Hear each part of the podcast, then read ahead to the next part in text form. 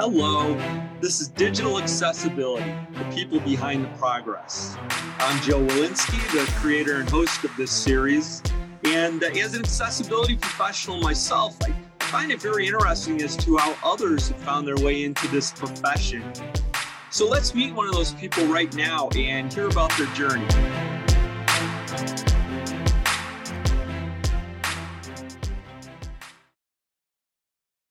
All right. Well, I'm Joe Welinske back with another episode where I have the uh, great time and honor of meeting with an accessibility practitioner. And today I am visiting with Sarah Horton. Hello, Sarah. How are you today?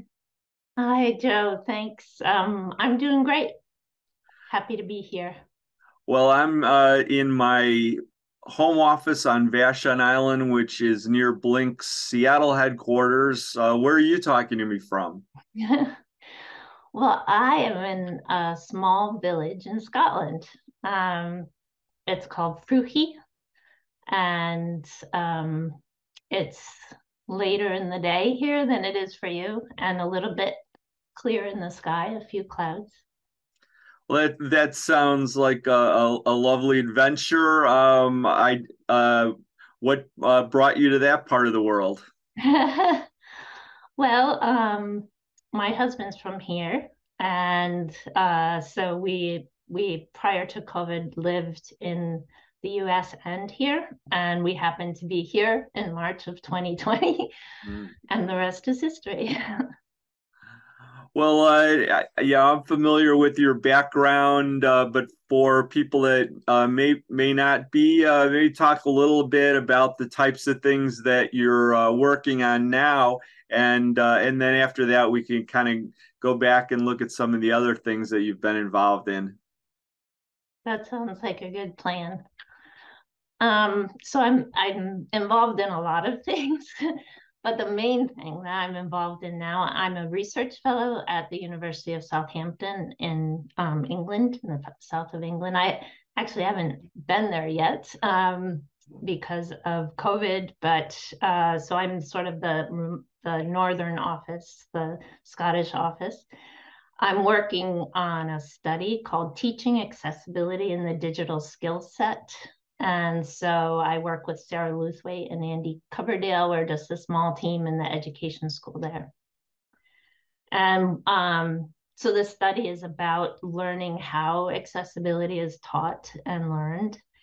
And so we've been talking to people who are teaching accessibility really from all over the world and different sectors like um, academia and businesses and um, and the workplace. And, you know, we're learning that teaching accessibility is really complicated. Um, so at this point, we're just starting to write up the findings. And I, I think it's going to be really helpful um, what we're, we're, learning from people. And uh, I guess a big takeaway from that is that everybody needs digital accessibility skills and everyone who who does accessibility ends up at some point teaching it. And so learning more about how to teach it effectively has been really important and interesting. Well, I I, I did uh, teach accessibility at the University of Washington. Uh, oh, they, they, had a course at on the uh, campus in Tacoma. But one of the themes of this podcast is that uh, accessibility hasn't traditionally uh, until now been a you know part of foundational skills that people would find at the university level and that's starting to change uh, which is great but uh, in in so you know this you know feeds right into that theme and uh, you know hopefully we'll see more and more programs uh, developed for accessibility uh, in the uh, education system absolutely yeah it's really key to um, moving forward and making progress. Well, uh, it you know going right into that theme, uh, you know a lot of people have come into accessibility from a lot of different directions, and uh, so uh, maybe take us back into your work life, live life, and uh, tell me how you first were exposed to accessibility and and started to think about that as a place that you could have as a profession. That that's great. Yeah, it was fun um, preparing for talking to you today. I did sort of walk back through memory lane, and I appreciate the opportunity to share that with you. I think I'll have to start like back when I started working in tech, um, which was back before there was a web, and I was at the Yale Center for Advanced Instructional Media working on CD-ROMs um, and that controlled laser discs. And it was very, very cutting edge at the time. Um, but I had gone to school to be a classical musician. and um, that doesn't put food on your table. So, uh, at least not for most of us who try. So, from that point on, I, I worked at universities. Um, and I worked in instructional technology. And then, you know, the web came along, and um, and I I took the skills that I had learned from the CD-ROM, supercard, hypercard world, and and was able to sort of translate into that into working on the web. And I spent um, quite a few years working in academic computing at Dartmouth, and then I moved in uh, into being the web director there. And you know, sort of along the way, I had some really great opportunities, and one of them was to start um, working with my one of my my pre- previous colleague and, and co-author Pat Lynch um, on Web Style Guide, which is a book that's been around since the web was born. Essentially, Pat wrote the first version of that shortly after the web um, became, and I worked with him from the second edition on um, on that book, and we've we've done four editions of that, which is very cool. The last one was in 2016. But um, you know how that relates to accessibility at at a certain point. So I was doing a lot of design, and I was and I was sort of a thought leader, you know, um, an accidental thought leader, uh, and um, and at a certain point, sort of, I think it was the early 2000s, I started working in accessibility. And for that story, I get to mention a, a wonderful person from the accessibility community, um, Joe uh, O'Connor. And I might cry because um, we miss and love him very much. So, Accessible Joe uh, invited me to present at a conference in Monterey, uh, the New Media Centers conference, and he asked me to talk about accessibility. And I said yes, but I knew absolutely nothing about it. Um, I think he that was probably the first that I really learned about it. Um, so I had to learn really fast. and I really liked what I learned. Um, and then uh, later that year, I went to another workshop uh, that that time it was at Amherst College in Massachusetts and there was a presenter his name is Gerald Neufeld and he was there sharing his experiences as a blind person using technology and going to school and going to law Harvard Law School and all and sort of contrasting his pre-digital experiences with his current digital experiences.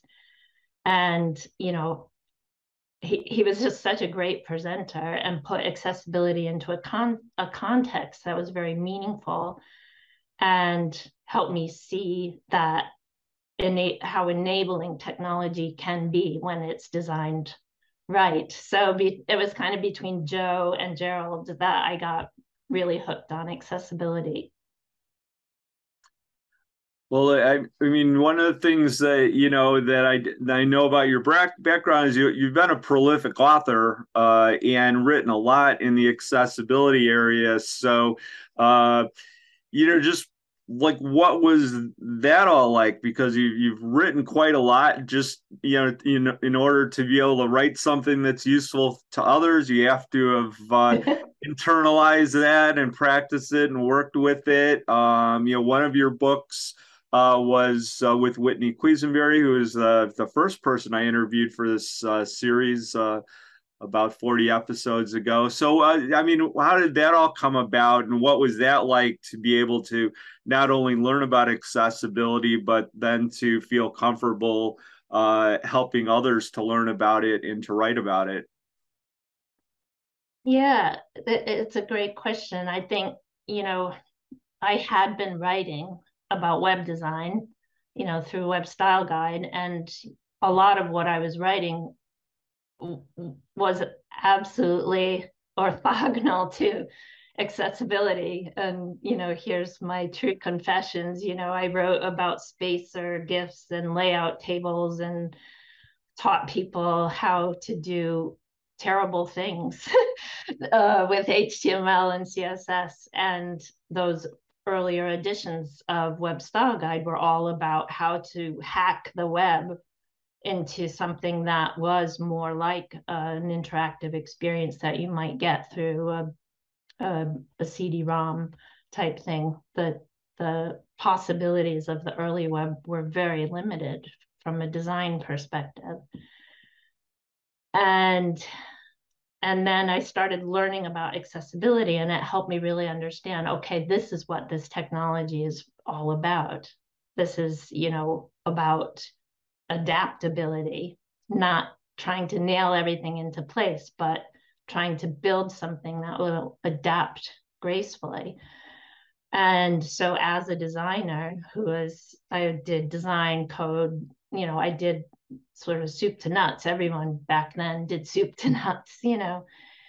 Um, I changed how I designed and built websites. And I was working at Dartmouth at this time. I wasn't you know, explicitly asked to create accessible home sites and, you know, admission sites, but that's what I started doing.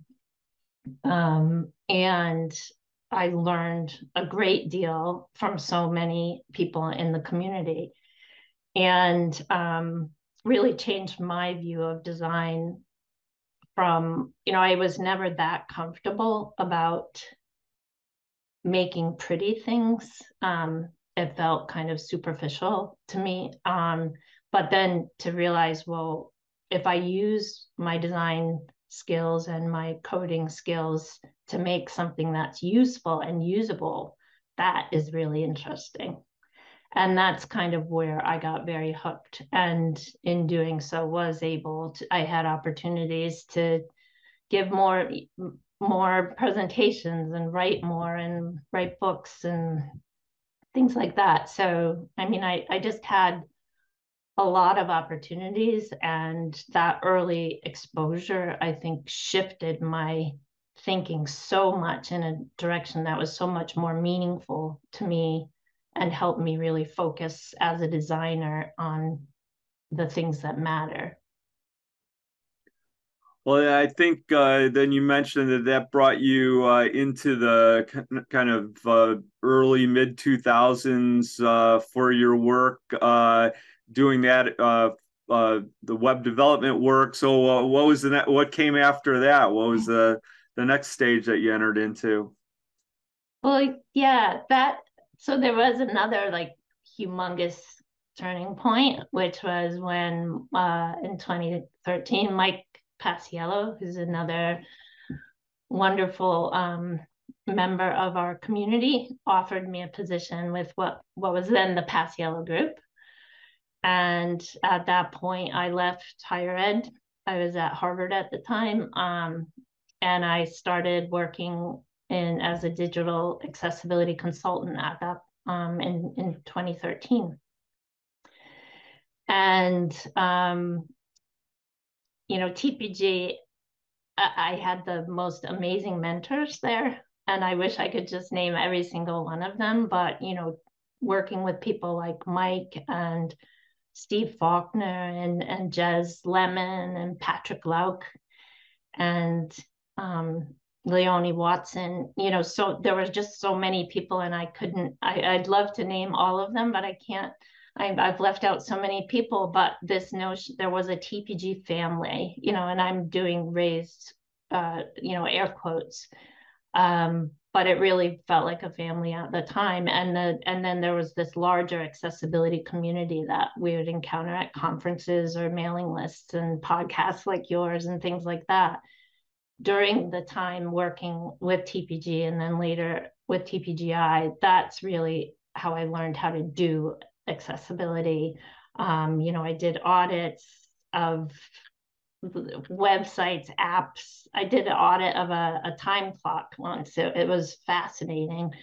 Um, design reviews, uh, usability studies. That was like my absolute favorite. And I learned so much from those. Um, and I did more and more strategic consulting uh, as time went on with TPGI. So with TPG, you were, at least in the beginning, you were really thrown in the deep end. and you had to do everything. You had to know how to do everything. And, um, you know, technical details, um, but then like strategic thinking about organizational readiness and things like that. And so I really like I really built up my chops while I was working at TPG and I'm I'm so grateful for my colleagues and clients who who helped me learn and grow from there.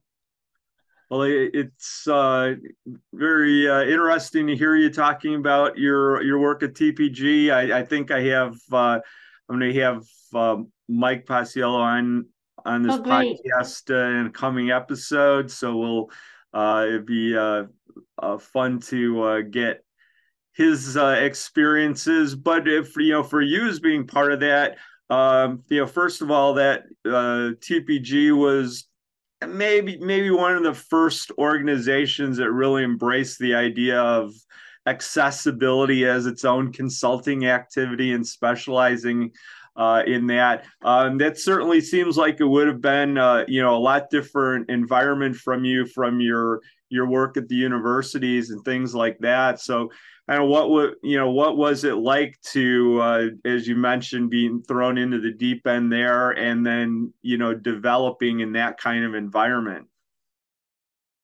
It was a radical shift for me absolutely. Um, and it was chaotic and exciting. Um, and you know, I, I, really just didn't look back. I think it was a very good move for me to do that and to be exposed to so many different dimensions. You know, I worked with very large technology companies.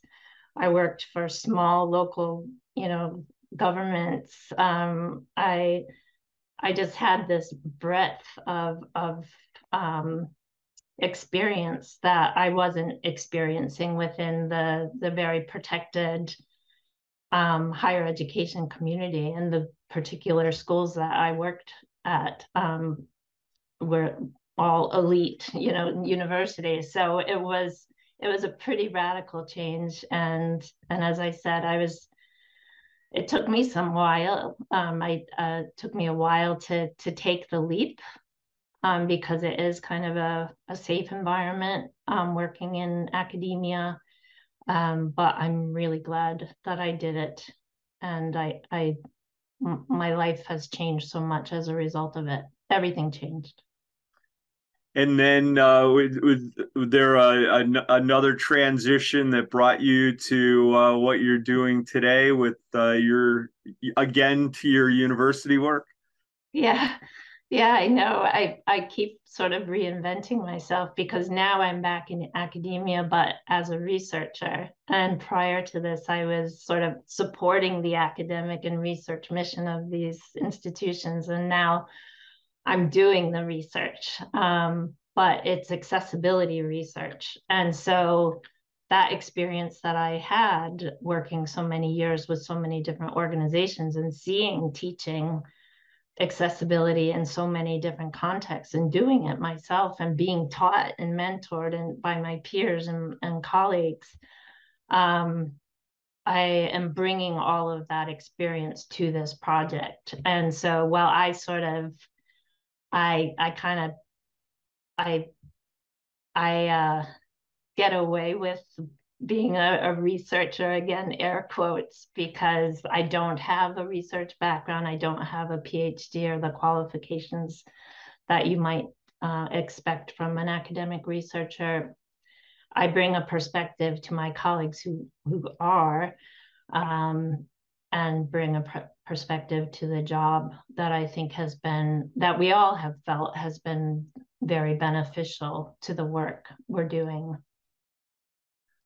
well, it would be good to uh, hear a little bit, maybe if you have some uh, insights about uh, things uh, for the future. Um, I know I, I started with accessibility in 1998, uh, so like 24 oh. years ago. Um, but it, it wasn't, you know, my full time work for, you know, for, for a long time. Um, but when I think back to, uh, you know, when I was just starting with it, it really excited me. And looking ahead, I was thinking, I, I kind of thought maybe we would have been farther along with accessibility uh, within the world than we are. Um, and then now looking back, um, I'm also amazed by a lot of the technological uh, developments that have improved the lives of, of you know so many people. So there's always that, you know, we did we go far enough? What's still to to come? Um, do you have any thoughts about that? Any things where you're hopeful, uh, you know, for the future, or areas that you particularly are are looking forward to working on? Yeah, um, you know, I I am pretty hopeful, and at the same time discouraged as well. Um, I think that working in the education area has been has given me hope because I am absolutely positive that accessibility needs to be a core competency for anyone who touches anything digital and that's everyone. Um, at least those who are are fortunate enough to be on the near side of the the digital divide. And um, so so having this focus on um, accessibility education or digital accessibility education and seeing progress in areas like program accreditation and and you know standard programs for computer science and, and then all of the the things like the, these peer learning um, opportunities like you you and I are engaged in right now, this this is where to invest, I think, right now, and that there's an appetite for it. There's the teach access work that's going on in the U.S. that I don't I don't know if you've talked to anyone from there, but I'd highly highly recommend um, following up with teachaccess.org. There's a lot of attention um, being paid now to education and raising awareness and building competency. And the other area that I feel hopeful about is the other area that I've been doing a lot of work in um, with standards because and and they're intricately tied because we need to be able to teach the standards or requirements one might i like to think of them as requirements design requirements, technical requirements as a way of specifying how to build um, accessible technology, making those uh, teachable so that people can learn them and, and adopt those those requirements and, and practices. And so we're, I'm I'm working on the WCAG 3, the, the new next generation accessibility guidelines work, but I think the guidelines that we have are pretty darn good um, they're just hard to teach and hard to learn. And um, so I like that I'm bringing the education and the standards together, and and that makes me hopeful as sort of a foundational aspect of of moving forward. Well, thanks for uh, uh, mentioning the the Teach Access. I'll, i want to look into that. I do follow the work uh, that the uh, working group's doing for Web 3.0 and it, it it's always a lot of hard work from uh, a lot of hardworking volunteers to make that happen um, but uh, uh, Sarah, it's been a pleasure to have this uh, conversation with you. Uh, I appreciate you taking the time to to do it, and you know, hopefully we can meet in person at a conference sometime. I would love that. Thank you so much. And and I wanted to just thank you for hosting these these video casts and and having done so many of them. And I'm really excited to uh, hear Mike's. Um, he's going to upstage me totally. I know that. But it's been right. really great fun talking to you. All right. Well, thank you very much. Bye. Thanks. Bye bye.